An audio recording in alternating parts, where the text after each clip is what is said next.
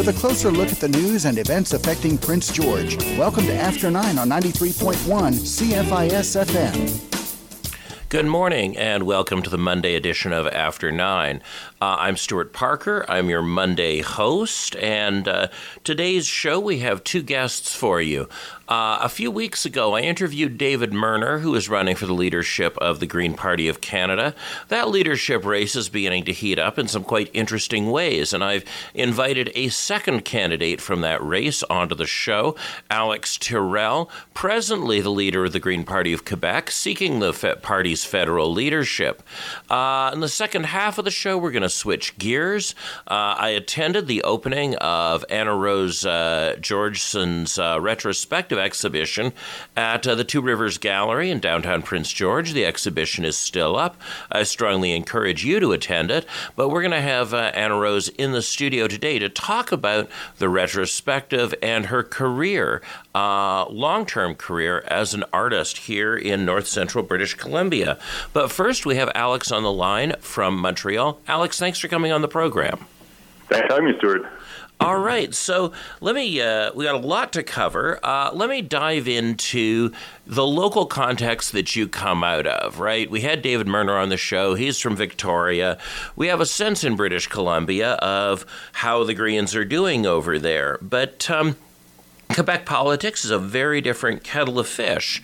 So, um, the Green Party many of the smaller left wing parties in Quebec chose to throw in with uh, Quebec Solidaire, the third largest party in the legislature. Uh, the New Democrats, the old New Democrats, joined Option Nationale. A smaller separatist party, all kinds of groups came together under the banner of QS and have got some good electoral results out of that. How? Why has the Green Party chosen to stay independent from that umbrella in Quebec? Well, the, there are a number of differences between uh, the Green Party of Quebec and uh, Quebec Solidaire. Of course, we, you know, we share a lot in common. We're both uh, parties, but one of the main differences is uh, Quebec nationalism.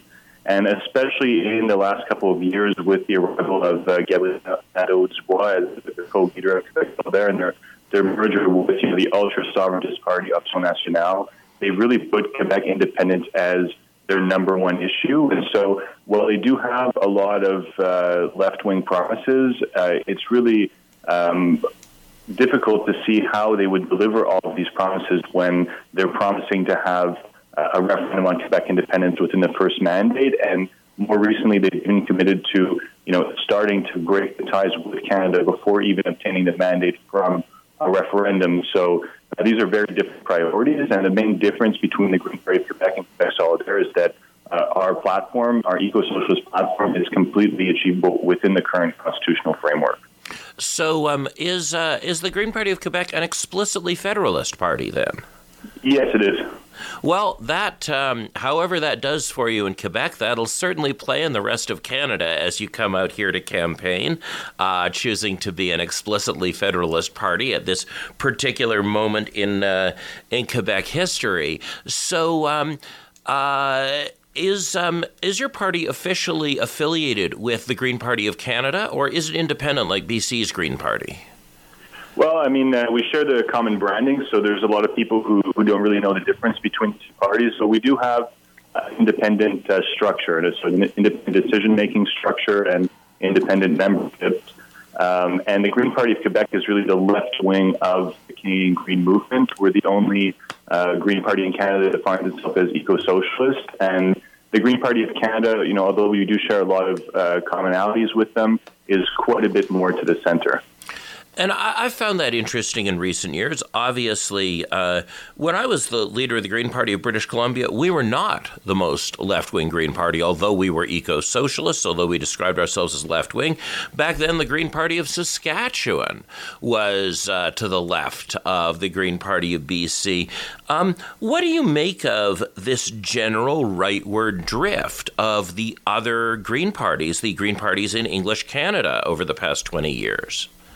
Yeah, well, I mean, I wouldn't want to generalize about all of them because there, you know, there are a lot of uh, provincial green parties outside of Quebec that do have quite uh, progressive platforms, but there's definitely been uh, a shift to the center or a shift to the, to the right uh, over the past uh, decade or so. And I think that it's a little bit unfortunate because people in the Green Party, a lot of us, we seem to think that, uh, you know, in order to have success, we have to moderate the message.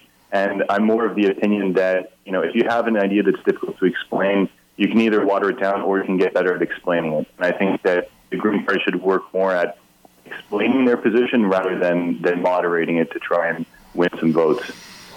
Now that's um, uh, that's uh, uh, so. Is that going to be sort of your central message in your campaign for the federal party's leadership? Yeah, very much. I think that the Green Party of Canada should be an activist party. We should be outspoken. We should really hit the issues on the head. And uh, I think that you know Canadian politics in general has sort of converged to the center, and you have all these parties, you know, whether it's the the Green, NDP, that don't really want to take controversial positions. Want to sort of be everything to everyone. And I think that when you do that, you don't manage to get anywhere because there's a lot of this population who wants to vote for leaders who have very clear visions for the future of the country, uh, with a dynamic team of candidates who aren't shying away from what they stand for. Well, this is um, this is a funny thing about Canada, right? Like the rest of the world is polarizing. You look at the national politics of the United States, Mexico, Brazil. England, you name it, wherever you go, the Irish election yesterday, Sinn Féin won the election.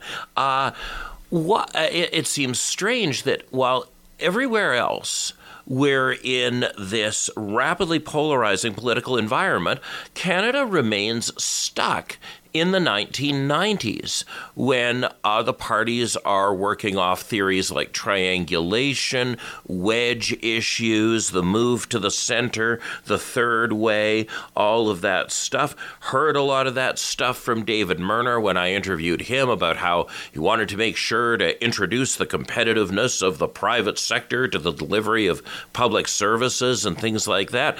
Um, why? How is it? Is Canada are the Canadian people um, at odds with the rest of the world in sort of keeping our head da- heads down and staying in the 90s?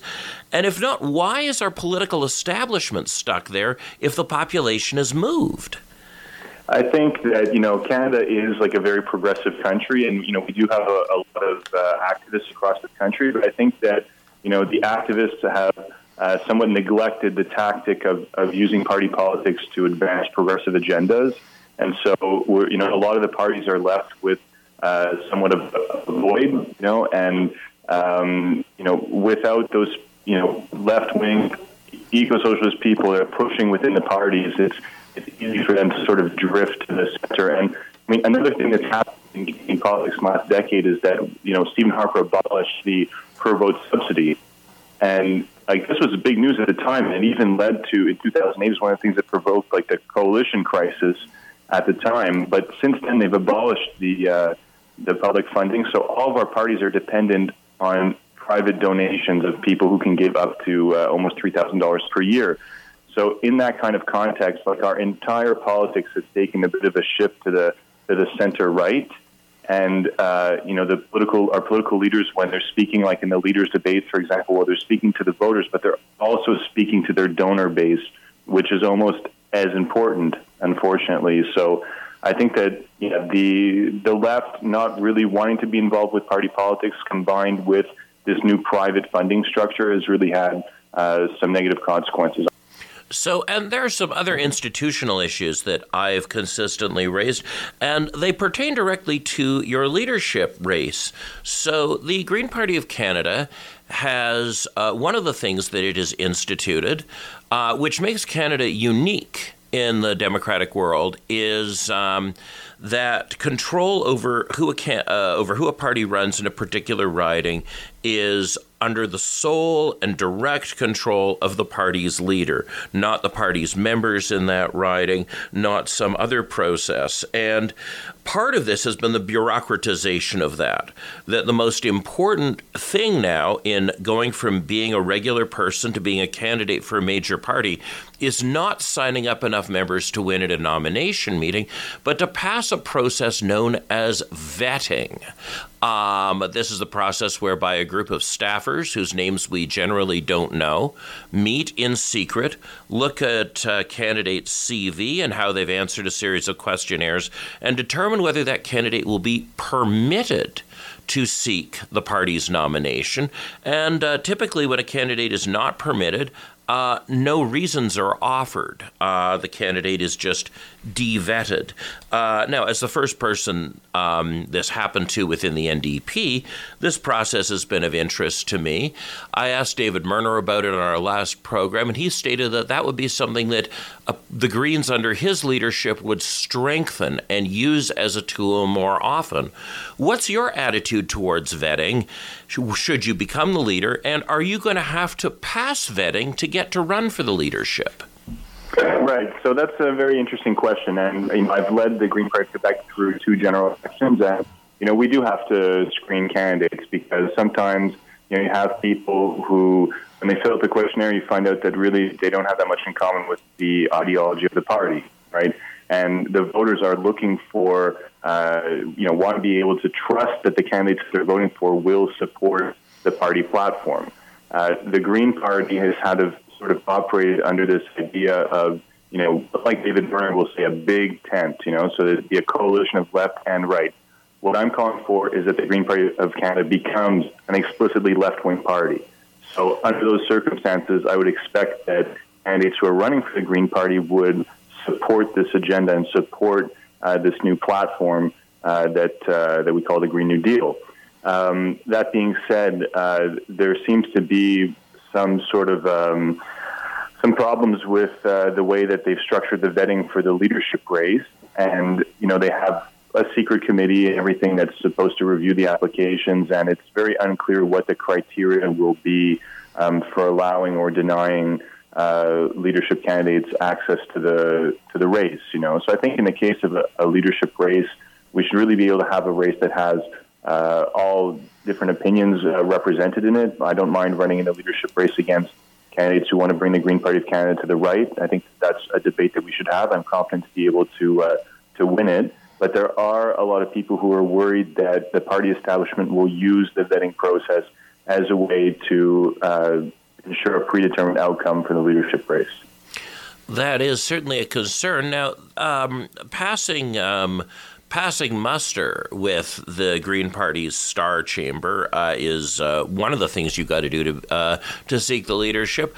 Uh, they've also placed a very hefty fee on this, a fee of fifty thousand dollars, which struck me as ironic, given that uh, when I was with the Greens. Um, we twice went to the Supreme Court stating that the $50,000 entry fee on running in an election for a political for a national party that Brian Mulroney had instituted in 1993 was unconstitutional.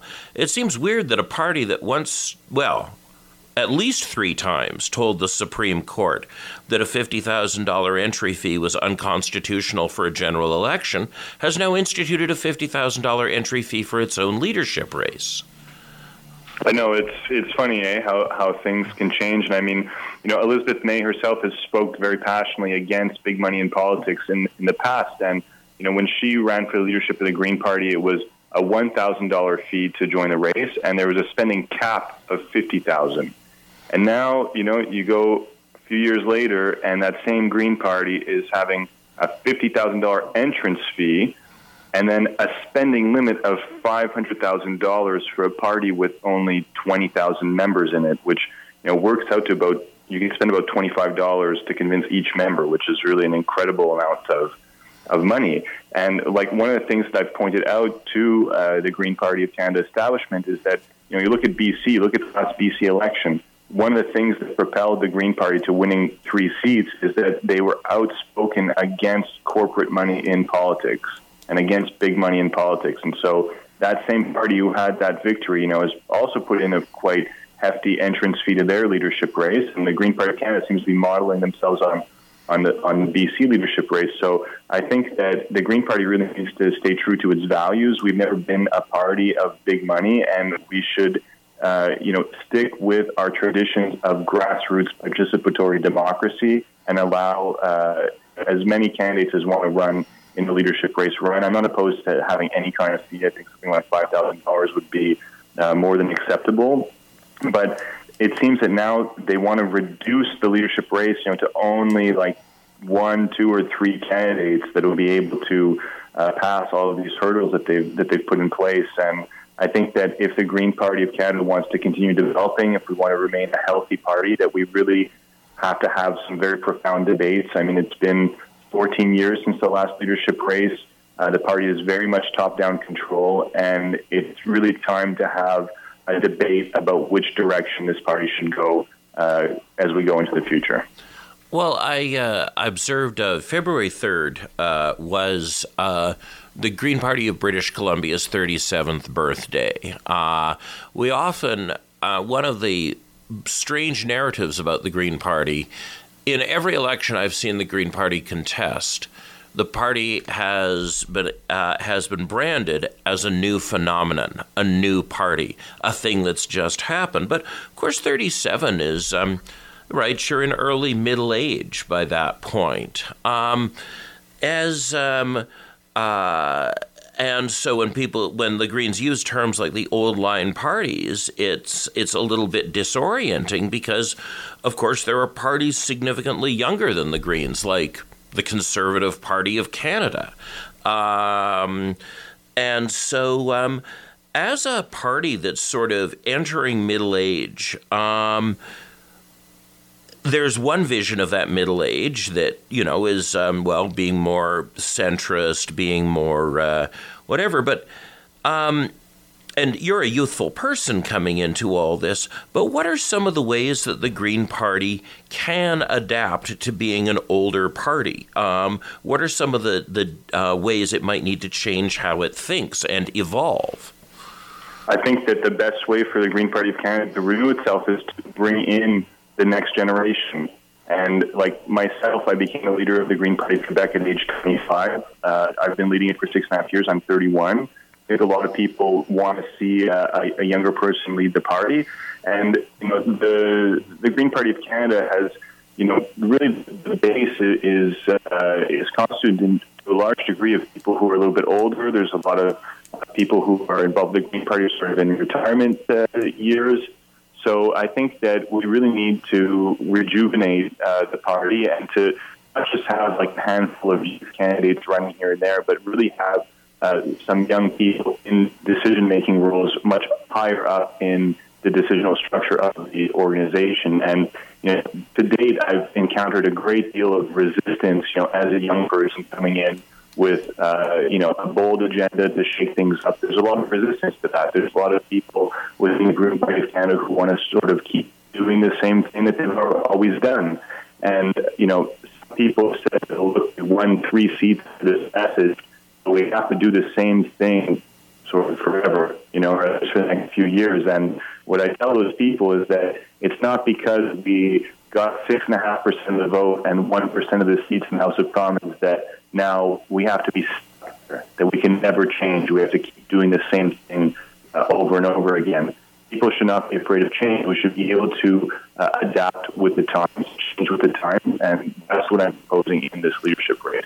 All right, so we're going to go to commercial. When we come back, I'm going to talk to you about some of the uh, issues that are controversial both in Canadian society and in green politics. So uh, after this short break, we'll be right back.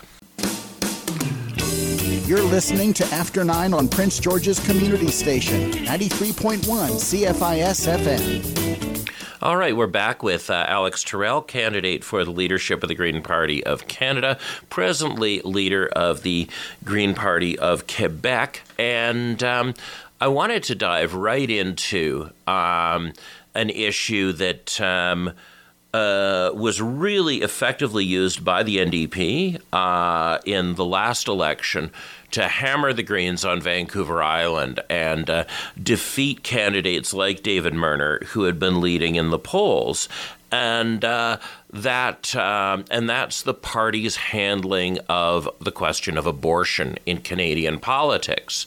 The Green Party of Canada uh, was the only party in Parliament to depart from what we might think of as an informal agreement that's existed throughout the 21st century, which is that political parties might have uh, anti abortion MPs, they might have anti abortion members, but that no matter what an MP's views on abortion were, they would not be permitted to raise abortion um, as an issue in the House of Commons. And if they did, they would face stiff penalties from their party, as the MPs who did this uh, during Stephen Harper's prime ministership did. The Greens wanted to depart from that consensus. Some people said that uh, this was because the Green Party was covertly courting the anti abortion movement. Some people said it was because the Green Party was highly principled in, um, uh, in its position that it would never um, use the office of party whip to control its MPs' votes on any issue other than the unity of Canada. What was your take on how all that shook out, and where will you sit on this question if you become party leader? Yeah, okay, well, that's a, that's a great question, and uh, I think that the Green Party of Canada completely mishandled that whole situation in the last election. Uh, I uh, I spoke against it publicly uh, at the time during the election, and you know Elizabeth May had already had some quite controversial statements on the record about her position uh, with respect to abortion. Uh, she had said that women don't have a frivolous right to choose in the past, she is a very religious person, and she has said that she's personally against abortion. So all of that stuff uh, was already on the public record before the election, and she always said that she is in favor of you know the right to legal, safe, legal abortion, which is great. But in an interview, she's you know she was asked, well, would you apply party discipline because the Green Party traditionally doesn't have any party discipline. If if one of your MPs wanted to raise the issue, what would you do? And she said, oh, I could try and convince them, but I couldn't stop them from doing it. And a lot of people were really uh, outraged by that, particularly women, particularly feminists, uh, who thought that you know it was completely absurd that you know a party that's supposed to be progressive would actually open the door to um, to, to, to recriminalizing abortion. And you know, instead of um, you know responding to this by by saying that you know we will discipline MPs, we won't let this happen uh, the Green Party, and particularly Elizabeth laughed out at the NDP, uh, called them uh, liars and stuff like that. I heard Dave Murray say the same thing on your on your show a couple weeks ago, and you know really made kept this story going in the news. You know, and I think that that was really a horrible way to handle it. First of all, the Green Party of Canada should never allow members of Parliament to reopen the abortion debate. Um, you know, one of the things I'm campaigning on is to bring a certain amount of party discipline back into the Green Party of Canada. I mean, the the fact that when the candidates, uh, you know, sign their agreement with the party, that they say specifically that they won't be held to defend the party's platform or anything like that, I think is is a mistake because when the voters, you know, are deciding who to vote for, they have a lot of information about the parties, the party platforms, but there's not usually that much information available about the candidate. Usually it's just a bio and a few Facebook posts. So how are they really supposed to know, you know, where the, the person that they're voting for, where does that person stand on all of these issues, right? Well, the information is not available. So I think that, you know, there should be some party discipline in, in the Green Party of Canada. There should be things that are party lines. Myself in Quebec, I oppose a party line against uh, Bill 21 or any kind of law that um, you know brings in religious discrimination um, you know, towards employees in the public sector. For example, we have a lot of problems with Islamophobia and that sort of thing here in Quebec. Uh, when I first started the leadership in 2013, I put my foot down. I said, we're not going to give a Green Party microphone to anybody who's going to advocate for discrimination. And that's what I'd like to see happen in the Green Party of Canada as well. That um, okay? That is uh, that's a very clear line that you're taking. Now, of course, this is British Columbia, um, and uh, all eyes are on the Wet'suwet'en people right now um, here in Prince George. We're the nearest. Um, city to Wet'suwet'en territory, where um, the uh, traditional uh, leadership of um, the nation is trying to stop a pipeline that um, uh, will connect the uh, natural gas uh, fields in the Peace region to the giant uh, liquefied natural gas uh, plant Royal Dutch Shell is building in Kitimat. Um, the Green Party of Canada has had harsh words for John Horgan. They've had harsh words for Justin Trudeau. But of course, the reason that this government can force this pipeline through, the reason Mike Farnworth is Solicitor General and John Horgan is Premier, is because the Green Party of British Columbia is propping this government up. Do you believe that uh, the Green Party of British Columbia should continue propping this government up when it has to vote for about $600 million in um, new fossil fuel subsidies in the budget here on February 18th. Should the Greens let this government fall? Um, over the carbon bomb they're building, over the uh, militarization of Wet'suwet'en territory, or are we stuck in the confidence and supply agreement with John Horgan as premier and Mike Farnworth, the Solicitor General, continuing to make, give these orders to the RCMP? Right. Well, I mean, I'd like to start by saying that I think that the Green Party of BC did the right move by putting the the NDP government in rather than the Liberals, and I think that uh, you know the NDP has done uh, better than the Liberals would have done. That being said, uh, you know, the Green Party of uh, BC could be using their leverage with the balance of power to uh, force the uh, the Horgan government to, to backtrack on this issue. And it seems as though you know the Green Party of BC has been very very cautious, has you know not wanted, to, as far as I know, has never threatened to bring down the government about anything the entire time. And so I think that they could be playing this a little bit more aggressively, and that you know the the government should be called into question over their actions on the Wet'suwet'en territory. Uh, I was up there last summer. I, I visited the camp. I spent three nights there. I met with the people. I saw the land, and you know the Wet'suwet'en have been fighting for a long time to protect uh, this land. And you know, to bring all these pipelines through to trample on their rights, to send in the RCMP, to get you know court injunctions in in the settler courts and then and then say that well this is the rule of law and this is the way it is and to hear the premier of BC saying the same thing I think is horrible. It's a step backwards for uh, reconciliation. Myself, I participated in many protests out in Montreal in support of the the Wet'suwet'en hereditary chiefs, and I think that you know the Green Party could be doing a little bit more to uh, to pressure the BC government.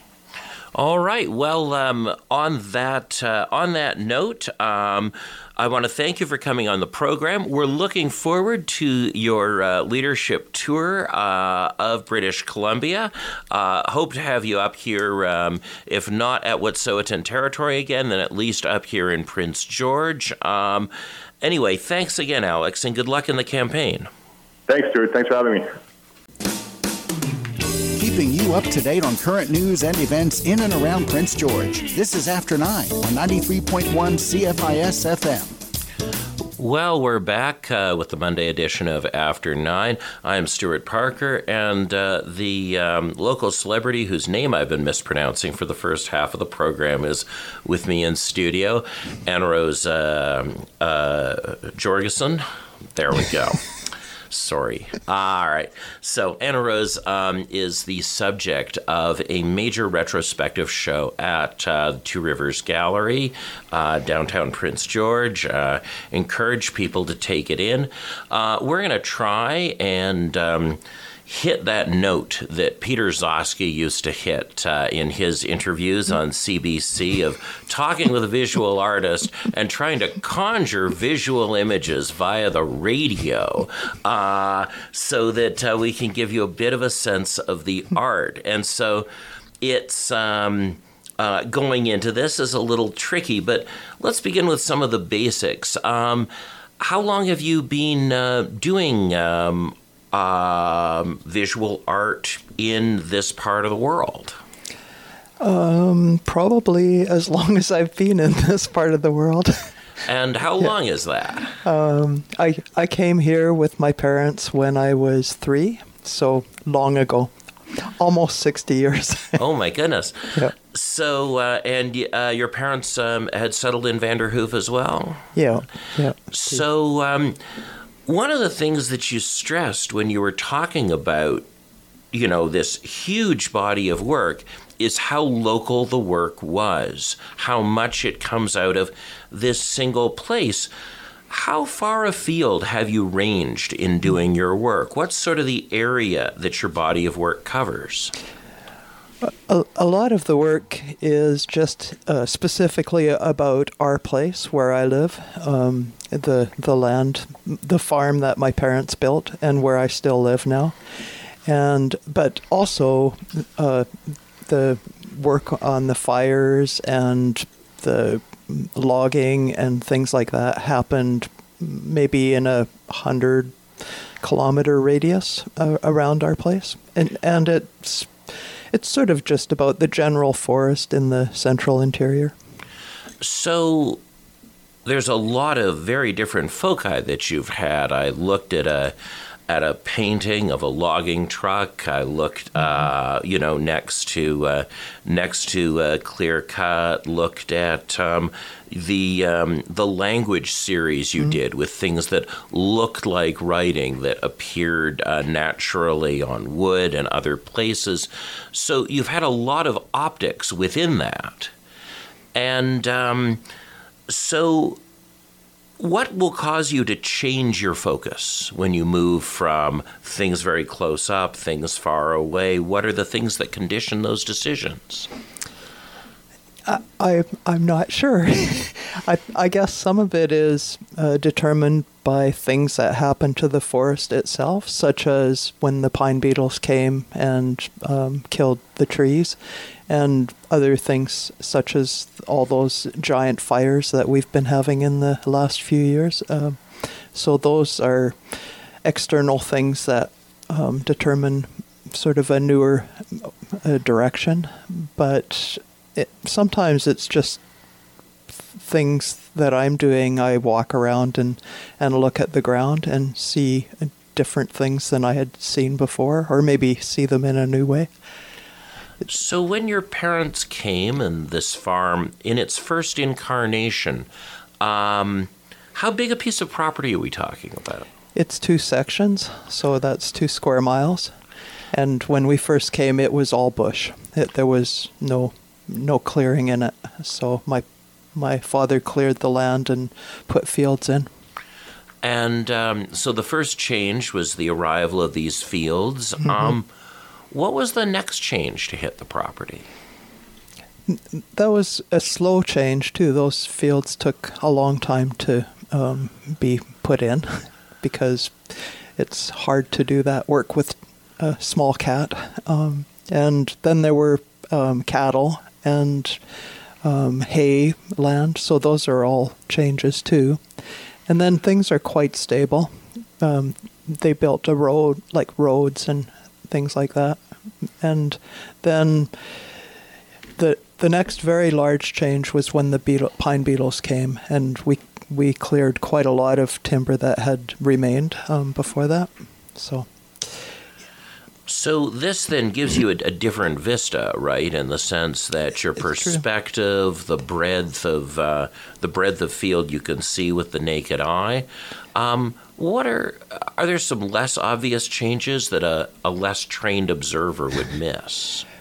Um, the, the the I mean, they were definitely very obvious to everyone in the area. Um, all, it, it, even in downtown Prince George around here, um, it used to be the landmarks were the large pine trees, and they're they're just gone. So people were uh, confused and disoriented to quite a large degree, and the same happened for me too. And afterwards, there's just you know the trees are gone, and it looks like a logging site. So that's also obvious. And then we cleaned that up a little bit, and um, what's left is a lot of pine cones and debris from logging. And I, I don't know if, if you walk around in the logging sites, everybody will see that. It's it's just not everybody goes to those places. Right. Well, we're going to take a, uh, a short break, and uh, when we come back, we'll uh, we'll get a little further into this very special area that's been so lovingly portrayed. It's after nine on Prince George's Community Station, ninety three point one CFIS FM. We're back uh, on uh, After Nine Monday edition. Um, Annerose Georgeson has been kind enough to come in from Vanderhoof and join us in the studio to talk about her retrospective at the Two Rivers Gallery. Um, I didn't grow up in northern BC. I didn't. Um, I'm a, as a you know, permanent resident. I'm very new to this place. I certainly spent a bunch of time here doing political work in the 90s, but um, often I was uh, not getting a chance to walk through the clear cuts I was talking about or look at the beetles that I was talking about. Um, and so and yet when I look at your work, it um, it speaks very strongly to me. And I I had this um, I had this odd sort of thought. I thought, is uh, is uh, that your art is reminiscent of my my favorite fictional sleuth, Miss Marple. Uh, that right, Miss Marple. Um, Agatha Christie's uh, crime-solving uh, uh, spinster has spent her time carefully examining the village in which she lives, the small village of St. Mary Mead, and because she knows that one place so precisely, Agatha Christie again and again says, because she knows the village so precisely, she knows the world. Are there, um, as you sort of drill down into this one place, um, do you feel like it's giving you these universal insights about the places that you're not?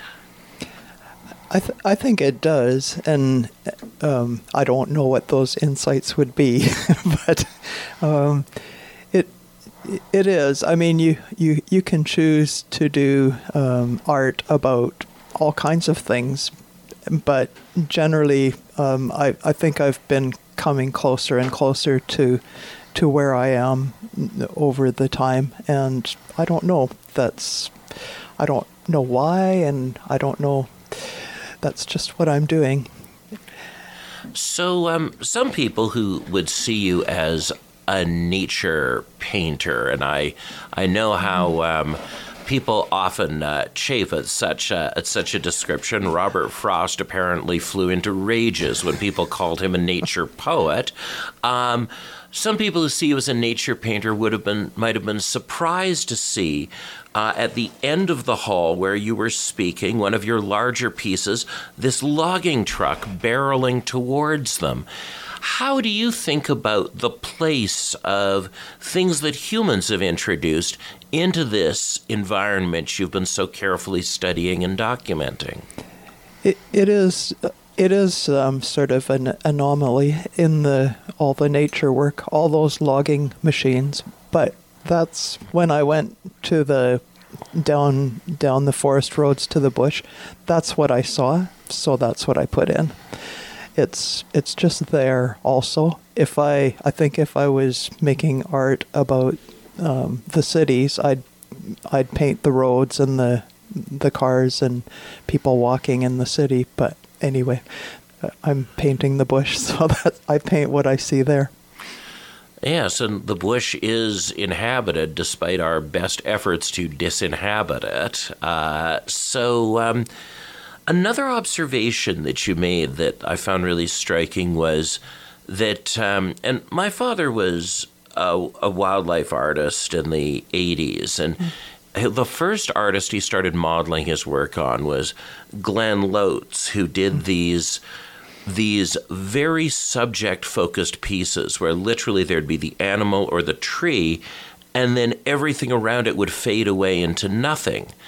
And so there was a very clear sense of what the main character was in the in the picture and what was not. You talked about painting the things between other things, the things that we don't think of as subjects of a painting. Um, what are some of those things you found between conventional subjects that have been worth depicting? Well, there's you know the sky and the the the air in between stuff and the background uh, shrubbery and all the uh, tangle and undergrowth. So there's a lot of stuff between stuff. There's not just the trees or the pine cones or whatever. It's everything is it's everything is situated um, with something around it, and that stuff is important too. And uh, and recently, so, some people might think of the pine cones on the floor of the forest or the floor of a clear cut as things that are not main characters. You've gone very deeply into the detail of pine cones. Mm. It's been some of the sort of physically closest, most magnified work of yours. Um, what are you finding as you look further into the pine cone? There, there's beautiful pattern and abstraction that you can find in those things too. And um, I don't know when I when I was making the fire paintings with all the orange and pink and um, heat, then I I thought I need to go back and pick up those um, some pine cones from there just to see because they were burnt and black, and I thought, no, I need to see those black ones, and then um, draw those. So that's that's what I did. Maybe it's just a I I don't know as a juxtaposition to those hot fire paintings to do something uh, detailed and still pretty abstract and expressionist with the pine cones. Yeah. So uh, you use the word abstract, and of course, I, I, I, live with a visual artist who also uses the word abstract in a way that mystifies me. Um, those of us without any sort of artistic training or background don't understand how a thing that's real can also be abstract. Um, I, and I it's not like this is the first time I've asked the question, but clearly I'm continuing to ask it. Uh, could you take a run at that uh, at that that question? Well, abstract is just sort of to, to do some art without um, connecting it to something that's real. So when you abstract from a real thing, you just make it a little bit less exactly real, less photographic, and you're more concerned about the color or the pattern there than making a real super accurate uh, portrait of it. And abstraction from nature is sort of maybe halfway between abstraction and realism. I that's just my my stab at, the, at your question. Well, uh, you know, you you uh, you have done a superb job of that. That's uh, that's actually a, a, clear distillation that I can hold in my head at least for the rest of this interview.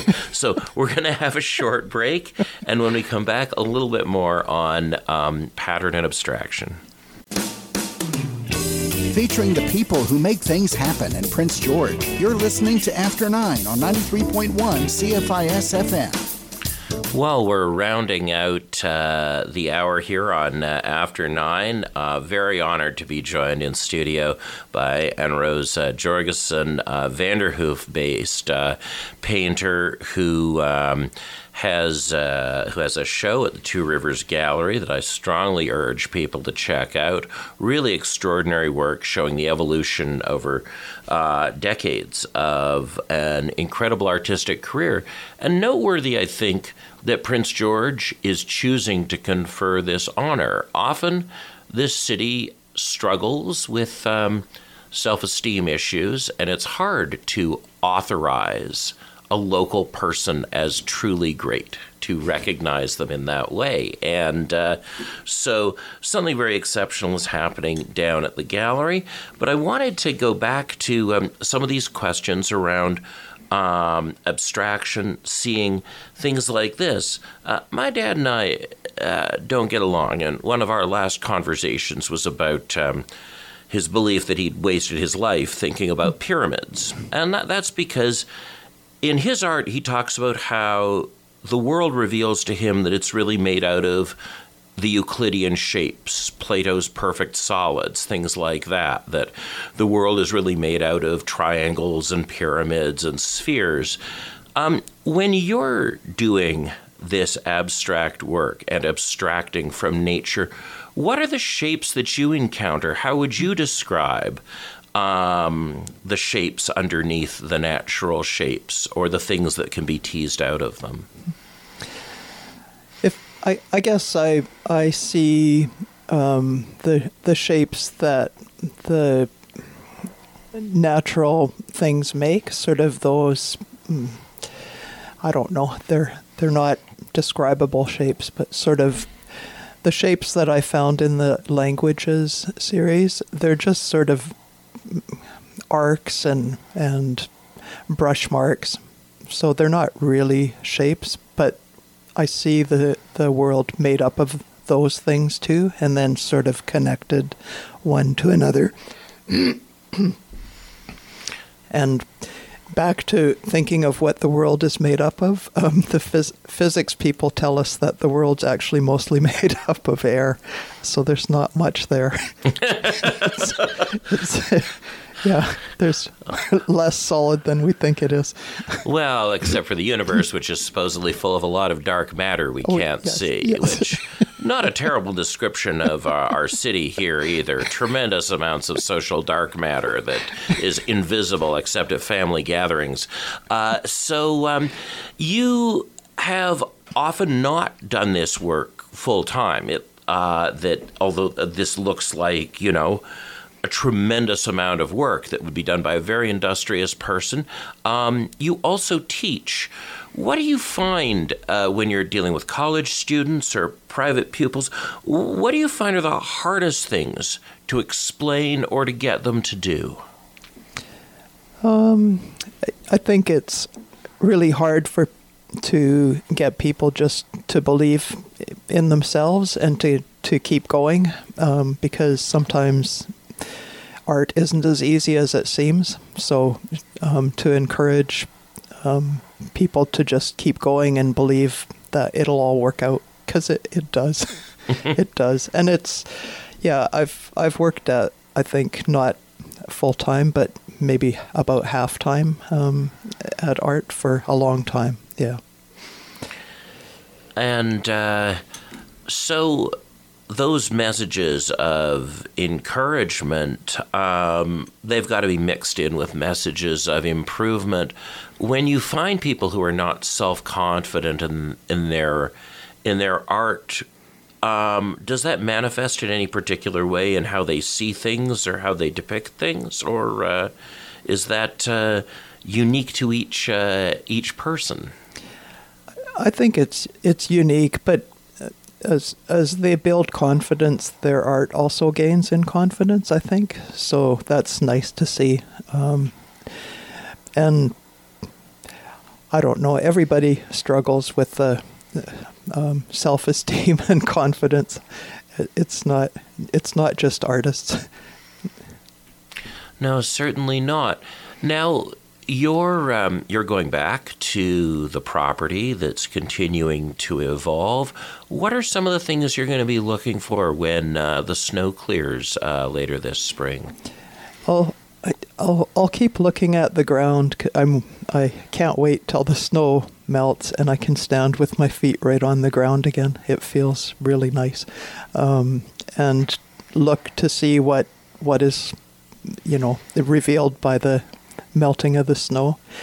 And at the same time, because that's not going to happen for a while, I'm working on. Um, uh, I went to the forest fire, the Shovel Lake forest fire, and took photographs and made drawings of those. So that's what I'm working on right now in my studio, or not right now, but mm-hmm. this this week.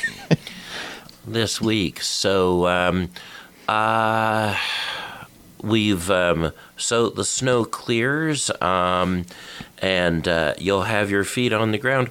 Will one of those feet ever make it into uh, one of the paintings? I have done that in one of the um, self portrait paintings at the very beginning of the work. I have actually done that. There's my feet and some moss. that painting got sold, so I don't know where it is now. Well, that's um, that's great. So your your feet are at large uh, in uh, somewhere in North America, possibly in Europe, uh, and um, they're uh, uh, but. Um, uh, in when it comes to the property, do you have any intentional plans? You have all this cleared land. Um, are there changes you're going to make to the space that you're depicting? Um, I I don't think I'm going to make many changes. It is it's it's a um, the fields have hay on them, and we have um, a, a farmer that comes and cuts the hay and, and puts it up. And I think that'll continue. That seems like a good use of that land at the moment. Some of the places have um, grown up again into trees. Um, and the place right around my house that was clear cut, it's growing like crazy. The trees are over my head, so that's. And these are pines? There's some pines, yep. Pines and poplars are way over my head, but the pines are, yeah, they're growing really nicely. They must have been there before it was cut because um, they wouldn't grow that fast, but still, there's, yeah, it's a beautiful small forest. Well, and people do say that with climate change, the one thing that gets better is that trees do grow faster in the soil. So maybe we'll get to meet some of those pines in the works to come. Yeah, it's quite likely. Yeah. All right. Thanks for coming on the program. Very much appreciated. You're very welcome. Thanks.